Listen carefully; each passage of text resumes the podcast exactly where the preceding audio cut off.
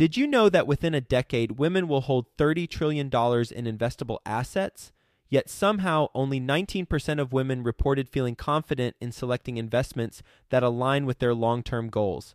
Our friends at Invest Her are out to change that. Invest Her Con is the number one premier conference for women in real estate, and it's happening June 2nd through the 4th in Austin, Texas. Invest Her Con is not just another real estate conference. It's a transformational experience focused on real estate investing, business strategies, and self care tactics all designed to help women take control of their financial futures. Gain the knowledge and skills you need to grow your portfolio and build a sustainable business, all while connecting with over 500 women who are playing at the same level. To learn more and to get your tickets, visit investhercon.com today and use the code 100BESTEVER to get $100 off your ticket. That's investher, H E R, con.com promo code 100 best ever to get $100 off your ticket. Be really good at saying no to stuff. Your time is your most valuable commodity. And I know a lot of people sort of say that, but it's really, really true. As a loyal best ever listener, you know that it's important that we as entrepreneurs focus on managing our time effectively, which is why we're always looking for ways to automate the basic duties of our business so that we can focus more time on our money making activities. That's why I want to introduce you to Rentler.com. At Rentler, landlords and property managers can perform all their duties in one place. Rentler offers tools that allow you to automate tasks like listing a unit for rent, finding and screening tenants, collecting rent, and managing the maintenance requests. And even better, these tools are offered at zero cost to you.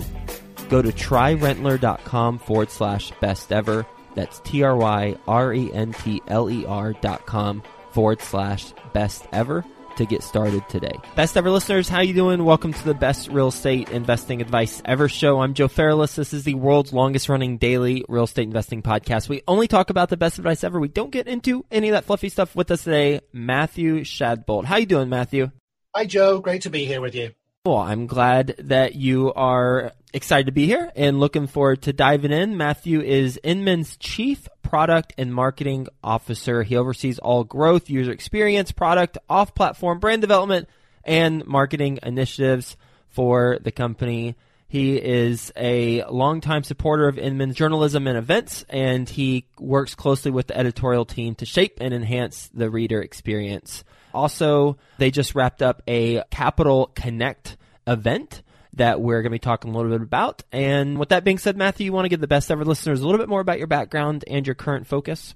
Yeah, sure. I've been with Inman for about six months. I've been a long-time friend of the brand, but moved across into a more formalized role with Inman as the chief product and marketing officer about six months ago. Before that, I was at the New York Times around the real estate section there for the New York Times for almost four years, which was a ton of fun. Obviously, there's like tremendous amount of change going on inside of that news organization, and it was fantastic opportunity to be part of that, especially through the election cycle, as I'm sure you can imagine. Yep. To sort of see that engine work from the inside was an incredible experience.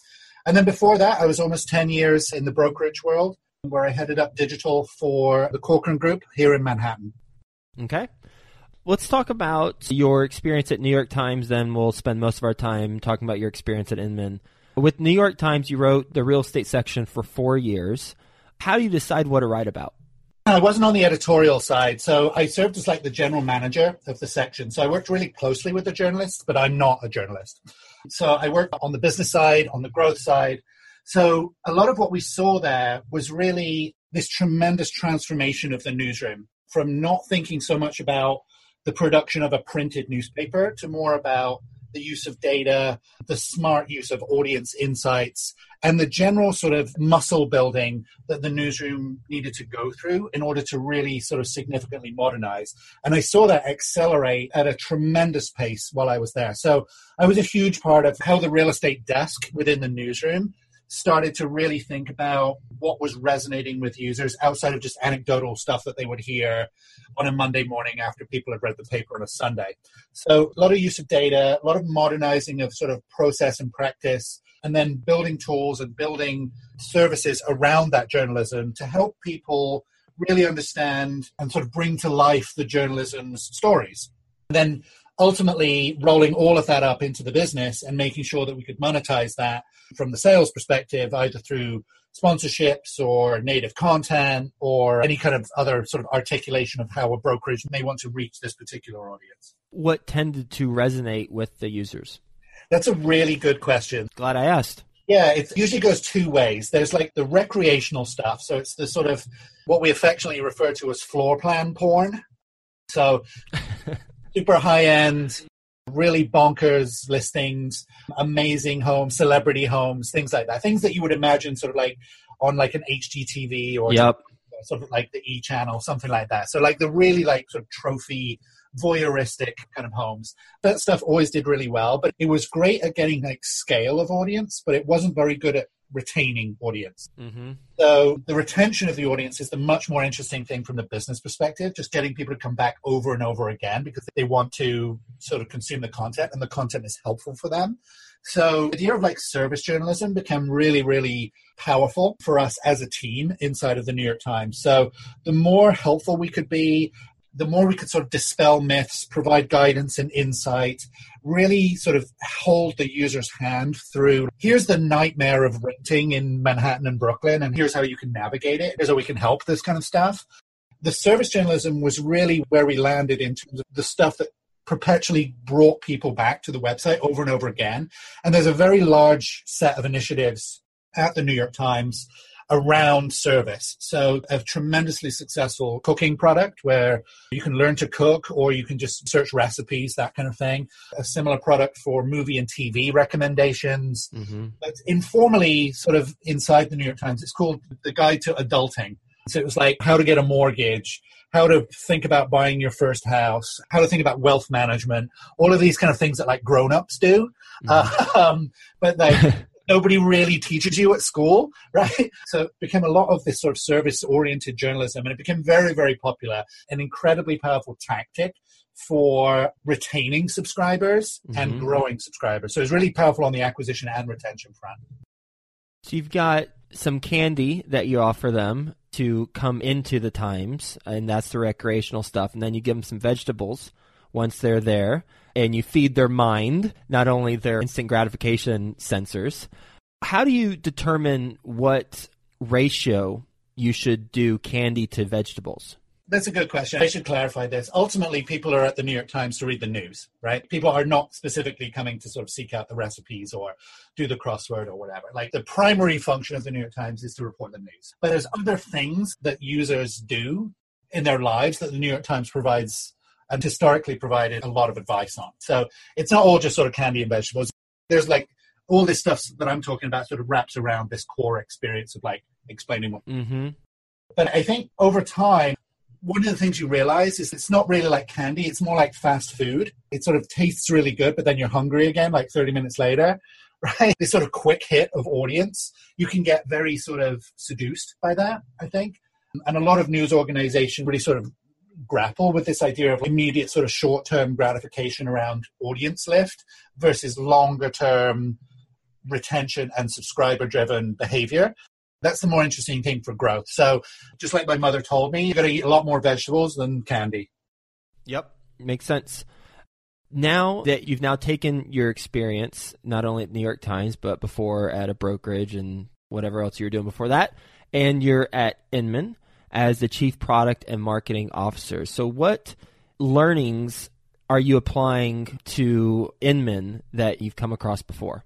It's a good, timely question for me as well. I think one of the things that I think Inman is uniquely positioned to do is to really act as a very helpful, essential service in realtors and brokerages' lives. We're a 25 year old organization, and thousands of people come to our conferences every year, whether that's in San Francisco or New York, and hundreds of thousands of people read our journalism every month.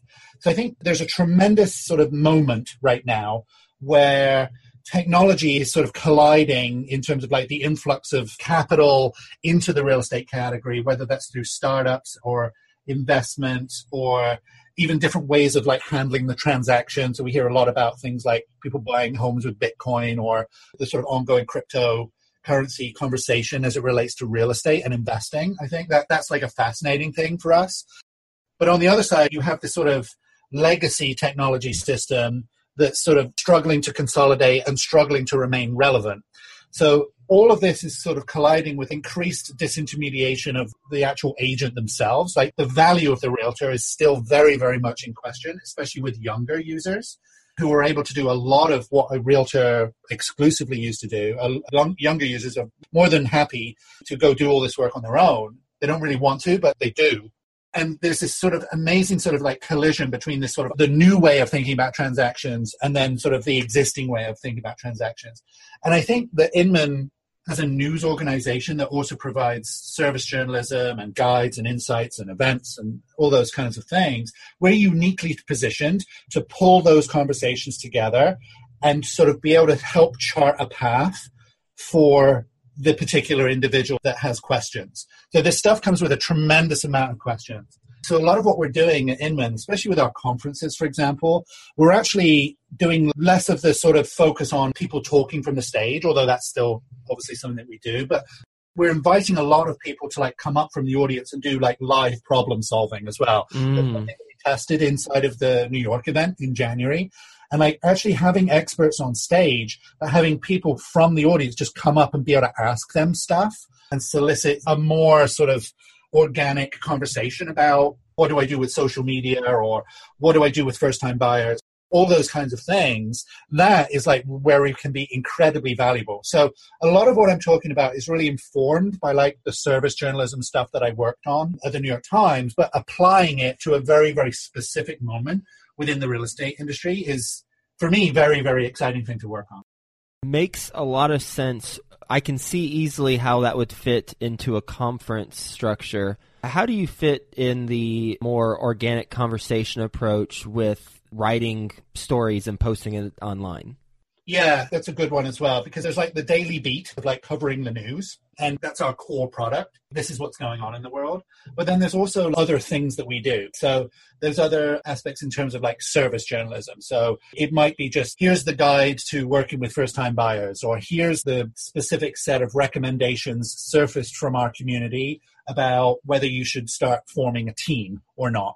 Or here's the sort of latest thinking around commercial real estate and investing, that kind of stuff. So there's the daily beat, but then there's other sort of pillars of coverage that we do, whether it's service journalism, we do a tremendous amount of opinion work as well, or sort of just you sort of more experimental things like things with video or things with visual forms of storytelling. So there's a very healthy mix between all of these things the core sort of daily beat is something that the editorial team is very focused on. And then the service journalism is something that we leverage specifically on the subscriber side as well. Like we think that there's a, a really strong correlation between like not just understanding what's going on in the world, but also having a strong sense of like actionable, helpful advice available to you as a subscriber as well. What are those categories? You said daily beat, experimental things, opinion, and service journalism. And service journalism. Those are the main categories. Yeah, I would say so. There's other things that we do, but those are the four broad, most important ones, I would say.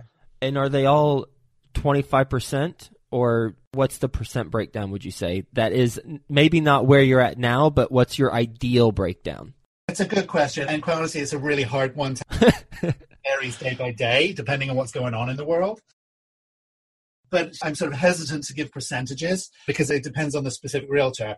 So a specific realtor or a specific brokerage may be more interested in service journalism and they may have sort of a, a, greater use for it than an understanding of sort of an opinion piece. That might be sort of less important to them, less relevant to them. So the degrees of helpfulness we try to sort of take a broad approach and be as helpful as possible to as many people as possible. But it really does depend on who you are in terms of like your use of the product and where you fall in terms of like percentage breakdown of what you engage with. Mm-hmm. Fair enough. Fair enough. If you're okay with this, I'd love to do kind of a pretend scenario. And the pretend scenario is you no longer work at Inman. You left on great terms, all good, so no burning bridges there but instead you've moved to partner for whatever reason you moved to partner with a company that does not have the reach that Inman has. It doesn't have anywhere close to the reach that New York Times has. It's just a small brokerage. And for whatever reason, you've decided to join this small brokerage. And they said, Matthew, we'd like for you to be chief product and marketing officer and help us with our approach and maximizing the exposure while maximizing the revenue along the way. How do we get started? What do you do? Wow, that's a very big question. So when I sort of think about that kind of problem, it's like where is the unique value proposition? What is it specific to that particular brokerage that you can sort of really lean into? And I think when we started to sort of think about when I was in the brokerage world, a lot of where we landed, there's a lot of opportunity to be unique as a brokerage. There's lots of customer surveys that sort of reinforce this idea that customers don't really understand the differences between brokerages, whether, mm-hmm. they're big or small. There's like a red one, a blue one, a yellow one. There's things like that. And I think there's enough surveys to really give sort of weight to that kind of argument. But I think it really starts with the agent. I've always been like a firm believer that the core of any sort of brokerage brand really lives and breathes or dies with the agents. Like if the agents don't buy into it, you don't win. Right? And I think a good example of agents buying into a brand at the moment is something like Compass. Like those agents really believe it and they really live it, especially online. So I think that that's sort of like a good case study for sure. But I think finding the unique proposition is like a really interesting thing. So when I was in the brokerage world, for example, the sort of unique idea that we worked with when I was at Corcoran was what is around the four walls of the apartment building is just as much an important part of that transaction as what's inside the four walls. It's like a very, very simple idea. Mm-hmm. Going beyond the four walls of the apartment is the thing, right? And when you think about Zillow, a Trulia, or even just like a regular brokerage website, there isn't a whole lot that really answers the question, what does it feel like to live here? And if you can answer that question, then you really have something powerful. And I still think that like this is a massive space of opportunity for brokerages in particular. And I think that there's wealth of stuff that you can do with that one idea. So the idea of like really helping people to understand what does it really feel like to walk my dog on a Saturday morning and go and get my coffee? What's my commute going to feel like? How far away is the grocery store and what kind of things do they have there? These are like very, very simple, very regular questions that inform the home purchase outside of the zeros and ones, the price and the square footage and the room count, things like that. Mm. I think that there's sort of like this sort of database driven stuff that is informing search there's a very, very high emotional quotient that kind of goes with that stuff as well that is never really tapped into. And it's something that realtors know very, very well. So this is when I say, when I start with the realtors, digitizing what's in their heads in terms of like, which bar is the best one to go to on a Friday night? How do I order off the menu at the local Italian place? How do I cut the line to get into that particular store? Like all those kinds of things. Realtors know this, but none of it really translates to something like a brokerage website. So the idea of really investing in that kind of approach is really exciting for me. And the nice thing about it is the smaller the brokerage, actually the easier it is to do because you, you have sort of like more available sort of material to work with. That's really hard inside of like a big brokerage. Like if you're like an international brokerage, like a, a mm-hmm. or Sotheby's or something, like that kind of project is like really challenging. But if you're in like a small brokerage, that would be like something that would be of interest to me, I think. How do you identify what that value proposition should be? For me, I always start by talking to customers. So, understanding where pain points are, understanding really the questions that they have in their heads, and trying to sort of synthesize that kind of stuff into speaking as like a product person here, like yep. synthesizing those things into a series of how might we statements. So, like, how might we take the pain out of a realtor not being able to call somebody back in time? That's like a good problem to solve. How might we help people understand what it feels like to live there and what their weekends are going to be like? How might we help people understand what travel and commuting is like if they live in this particular place? So these kind of things all come out of just simply talking to users. So the more transparency and visibility you have into being able to talk to users. Like this is one of the things that got me really excited about joining the Inman team is because we have hundreds of opportunities throughout the year, but specifically the events in New York and San Francisco, where we have four to 5,000 users all in the same place, right?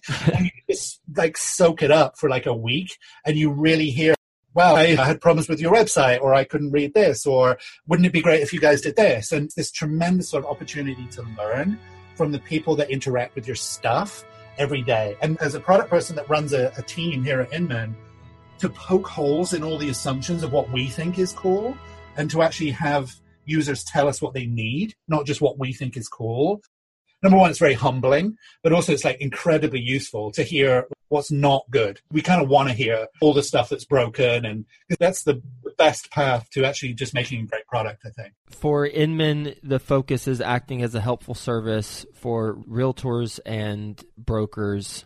What is your best advice ever for real estate agents and brokers? I get asked this one surprisingly frequently. And I think what I always say is just be really good at saying no to stuff. Your time is your most valuable commodity. And I know a lot of people sort of say that, but it's really, really true. The customer is sort of paying for your time and attention.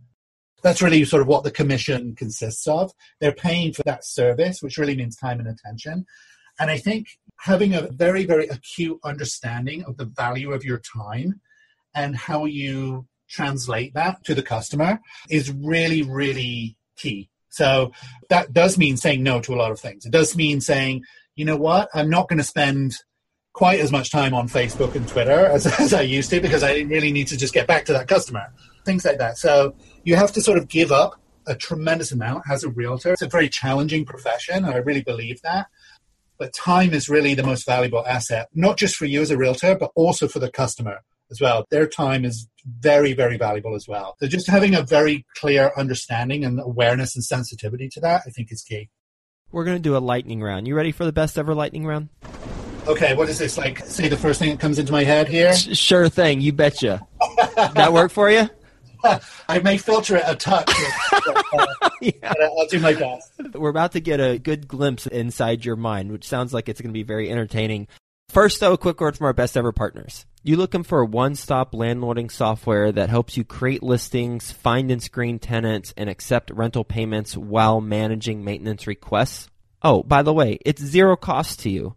Go to tryrentler.com forward slash best ever. That's T R Y R E N T L E R dot com forward slash best ever. Are you seeking investors, negotiating deals, and making things happen? The Seven Figure Sales Podcast has exactly what you need. Host Taylor Loht interviews real estate investors, sales trainers, and successful entrepreneurs to bring you their top sales secrets. Learn more at sevenfiguresalespodcast.com and listen on iTunes or wherever you listen to your podcasts.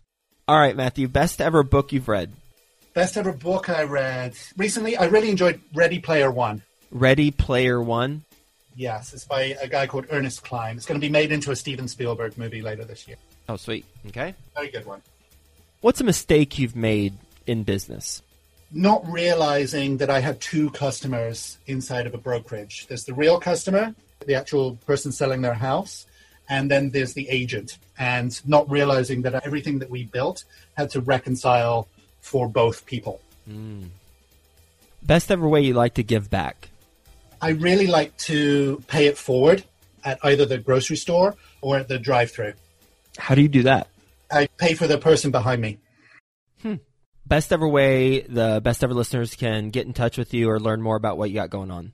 I'm in easy Google. I'm at Matthew Shadbolt on Twitter or facebook.com slash Matthew Shadbolt, or I'm Matthew at Inman.com. Outstanding. Well, Matthew, this was a much larger conversation than just brokerages and what you're doing at Inman. I mean, you provided insight that can help any entrepreneur, real estate or otherwise, create a brand or at least create the structure of a brand with the value proposition. Because regardless of what industry we're in, we need a unique value proposition. And you talked about an example of that. What is around the four walls is just as important what's outside of the four walls of the apartment and tapping into the emotional quotient of the customer and talking about what does it feel like to walk my dog and get coffee around this neighborhood and really honing in on that as a focus. And then you can then use that for the content that you create, which you talked about with both recreational stuff and service journalism at the New York Times, as well as the four categories that you have at Inman